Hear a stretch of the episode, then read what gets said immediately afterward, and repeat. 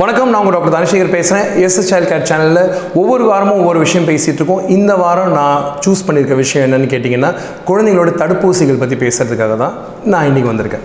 So தடுப்பூசிகள் அப்படின்னு பார்க்குறப்போ முக்கியமாக நீங்கள் ரெண்டு விஷயம் ஞாபகம் வச்சுக்கணும். ஒன்று தேவையான ஊசி தேவையில்லாத ஊசி. இது எல்லாருமே என்கிட்ட கேட்பாங்க சார் தேவையான ஊசி எது சார் தேவையில்லாத ஊசி எது சார் அப்படின்னு. ஸோ அந்த மாதிரி ஒரு விஷயம் கிடையாதுங்க. ஏன் அப்படின்னு கேட்டிங்கன்னா தடுப்பூசிகளை பொறுத்த வரைக்கும் ரெண்டே விஷயம்தான்.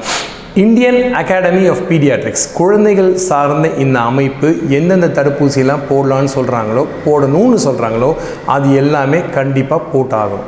ஒன்று ரெண்டாவது விஷயம் என்னென்னு கேட்டிங்கன்னா இந்த எல்லா தடுப்பூசியும் அரசாங்கம் போடுதான்னு கேட்டிங்கன்னா அதுக்கான பதில் இல்லை.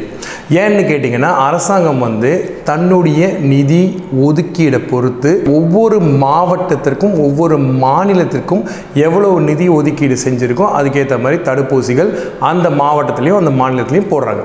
ஒரு உதாரணத்துக்கு பார்த்தீங்கன்னா இப்போ தமிழ்நாட்டில் போடக்கூடிய ஊசிகளில் மொத ஊசி பென்டாவேலண்ட் ஊசி அப்படின்னு சொல்லி கவர்மெண்ட்டில் போடுறாங்க. பென்டா அப்படின்னு கேட்டிங்கன்னா mono bi tri quadro penta அப்படின்னு அஞ்சு நோய்களுக்கு சேர்ந்த எதிரான ஒரு தடுப்பூசி இந்த பென்டாவேலன் வேக்சின் ரெண்டாவது வேக்சின் எதுன்னு கேட்டிங்கன்னா வாயில் கொடுக்கக்கூடிய சொட்டு மருந்து இதோட பேர் வந்து ரோட்டா வைரஸ்னு சொல்லுவாங்க. இது குழந்தைங்களுக்கு வரக்கூடிய வயிற்றுப்போக்கை தடுக்கக்கூடிய ஒரு காமனான வைரஸ்க்கு அகேன்ஸ்டான ஒரு ஓரல் வாய் வழியாக கொடுக்கக்கூடிய சொட்டு மருந்து. ஸோ இது ரெண்டு மட்டும் தான் நம்ம மாநிலத்தில் போடுறாங்க. இதில் வந்து இங்கே நிமோனியாக்குன்னு சொல்லக்கூடிய நியூமோகோக்கல் வேக்சின் நம்ம நாட்டில் நம்ம மாநிலத்தில் போடுறது கிடையாது. இதே பார்த்திங்கன்னா வட மாநிலங்கள் சில ஒத்த ஒரு அஞ்சு மாநிலங்களில் இருக்குது இங்கே மட்டும் இந்த பென்டாவேலண்ட் ஊசி ரோட்டா வைரஸ் வேக்சின் அது மட்டும் இல்லாமல் நிமோனியாவுக்கு எதிரான தடுப்பூசியும் போடுறாங்க. ஸோ வட மாநிலத்தில் இருந்தீங்க அப்படின்னா நீங்கள் வந்து இந்த எல்லா ஊசிகளும் இந்த எல்லா தடுப்பூசிகளும் உங்களுக்கு கிடைக்கும். இதே நம்ம தென் மாவட்டங்களில் வந்து இது எல்லாமே கிடைக்கிறது கிடையாது. ஆனால் இதில் முக்கியமான விஷயங்கள் அப்படின்னு என்னன்னு கேட்டிங்கன்னா அரசாங்கம் போடக்கூடிய எல்லா தடுப்பூசிகளும் போடுறது முக்கியம். அது மட்டுமல்லாமல் இதில் சேராத மற்ற தடுப்பூசிகளை நீங்கள் தனியார்கிட்ட போடுறது ரொம்ப ரொம்ப முக்கியம். ஏன்னு கேட்டிங்கன்னா தேவையானது தேவையில்லாததுன்னு ஒன்று கிடையாதுன்னு நான் உங்ககிட்ட ஏற்கனவே சொல்லிட்டேன்.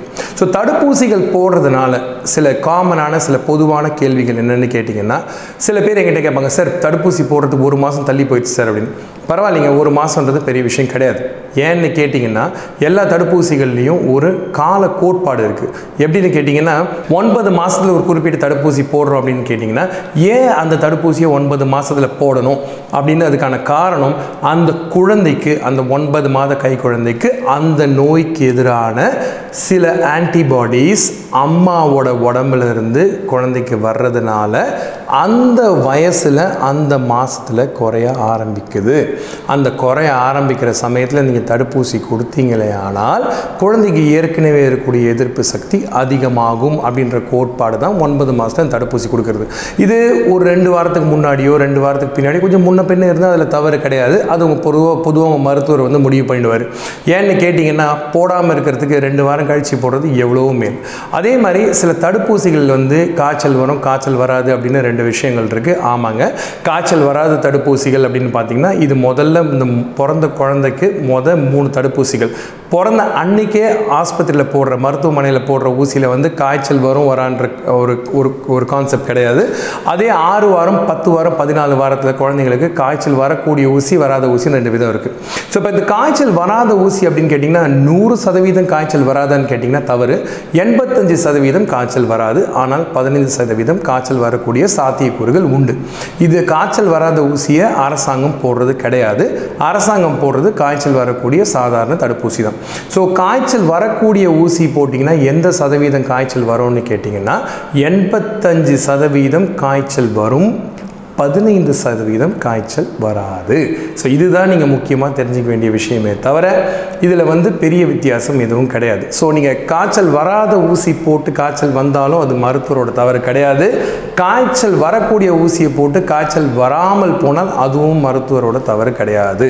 இதில் முக்கியமான விஷயம் நீங்கள் புரிஞ்சிக்க வேண்டியது இதில் இருக்கக்கூடிய அறிவியலை தான்.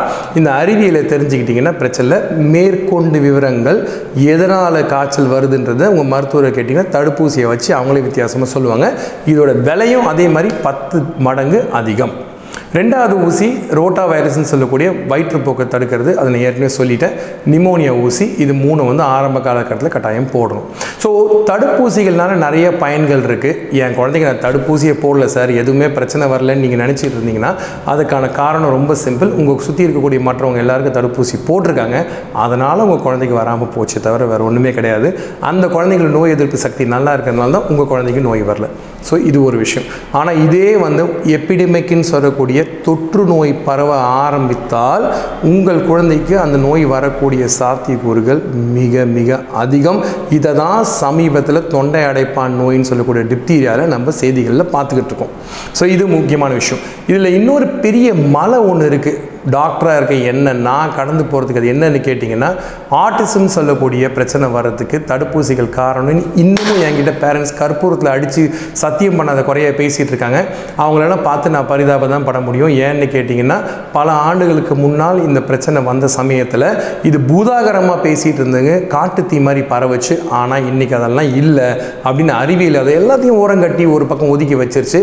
இன்றைக்கி நம்ம இருக்கக்கூடிய கொடுக்கக்கூடிய தடுப்பூசிகள் எல்லாம் பலவிதமான பலவிதமான பலவிதமான டெஸ்ட்டுகளை பண்ணி எத்தனை விதம்னு நான் சொல்ல முடியாது. அதனால தான் அதை அத்தனை தடவை சொன்னேன். அத்தனை முறை அத்தனை ரவுண்டு டெஸ்ட்டு பண்ணிவிட்டு எல்லாமே நல்லா இருக்குது குழந்தைங்களுக்கு எந்த பிரச்சனையும் இல்லைன்றதுக்கு அப்புறம் தான் தடுப்பூசியில் கொடுக்குறோம். இந்த மருத்துவர்களும் இதை எடுக்கிறப்போ நாங்களும் அதுக்கு பின்னாடி இருக்கிற அறிவியல் என்ன அதுக்கு பின்னாடி இருக்கக்கூடிய சாராம்சங்கள் என்ன நல்லது என்ன கெட்டதுன்ற தெரிஞ்சுட்டு தான் உங்களுக்கு கொடுக்குறோம் அப்படின்றத நான் இந்த இந்த எபிசோட் மூலமாக நிச்சயமாக மனநிறைவோட முழு மனசோட சொல்லிக்க விரும்புகிறேன் ஸோ தடுப்பூசிகள் போடுறது எந்த யோசனையும் வேண்டாம். ரெண்டாயிரத்தி பதினெட்டில் இந்தியன் அகாடமி ஆஃப் பீடியாட்ரிக்ஸ் புது தடுப்பூசிகள் என்னென்ன அதோட தேவைகள் என்ன எங்கே இருக்கவங்களுக்கு கொடுக்கணும் எங்கே இருக்கவங்களுக்கு தேவைப்படாதுன்னு தடுப்பூசிகளை அதிகப்படுத்தியிருக்காங்க. ஸோ அதை பார்த்து உடனே வந்து மலைச்சி போயிடாதீங்க இதுதான் இன்றைய நிலவரம். தடுப்பூசிகளோட அளவு மாறிட்டுருக்கு இன்னொரு விஷயம் என்னன்னு கேட்டிங்கன்னா இதே நீங்கள் இந்தியாவில் இருக்க இத்தனை தடுப்பூசி போடுறீங்க இதே நீங்கள் அமெரிக்காவுக்கு போகிறீங்க ஆஸ்திரேலியாவுக்கு போகிறீங்க இல்லை ஐரோப்பாவுக்கு போகிறீங்க அப்படின்னா அங்கே தடுப்பூசிகள் குறைவு பொதுவாகவே காரணம் என்னென்னு கேட்டிங்கன்னா நோய்கள் குறைவாக இருக்கப்போ தடுப்பூசி குறைவாக தானே இருக்கணும். ஸோ அதுதானே நியாயம். ஸோ அதுதான் அது. ஆனால் அதே வந்து அங்கே இருக்க குழந்தைங்க இங்கே வந்தாங்கன்னா அந்த குழந்தைங்களுக்கு தடுப்பூசிகள் அதிகமாக போட வேண்டிய சூழ்நிலை வரலாம். ஸோ அதை பார்த்தோம் நீங்கள் வந்து திகைச்சு போயிடாதீங்க இவ்வளோ ஊசி போடணுமா அப்படின்னு. அதுவும் நிலவரம் அதிகம். ஏன்னா நீங்கள் இந்தியாவுக்குள்ளே வரீங்க இங்கே இன்ஃபெக்ஷன்ஸ் அதிகம். அதனால் நம்ம வந்து தடுப்பூசிகளை வந்து இங்கே அதிகமாக போடுறது தான் நியாயம். ஸோ இதுதான் வந்து நிலைமை இதுதான் நிலவரம் தயவுசெய்து தெரிஞ்சுக்குங்க. தடுப்பூசிகள் பற்றி நம்ம நிறைய விஷயங்கள் பேசலாம். ஆனால் நீங்கள் என்ன கேட்க போகிறீங்கன்னு எனக்கு தெரியாது. நீங்கள் கேள்வி கேட்டிங்கன்னா நான் அதுக்கு பதிலோட நான் ரெடியாக இருப்பேன்.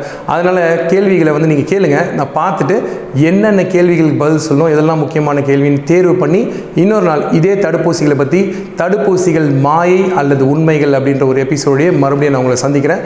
அதுவரை உங்களிடம் நன்றி கூறி விடைபெறுவது டாக்டர் தனசேகர் கேள்விகள் பட்டன் இங்கே சப்ஸ்கிரிப்ஷன் பட்டன் இங்கே இருக்குது மறந்துடாதீங்க. கேள்விகளை தொடர்ந்து கேட்டுகிட்டே இருங்க. நன்றி வணக்கம்.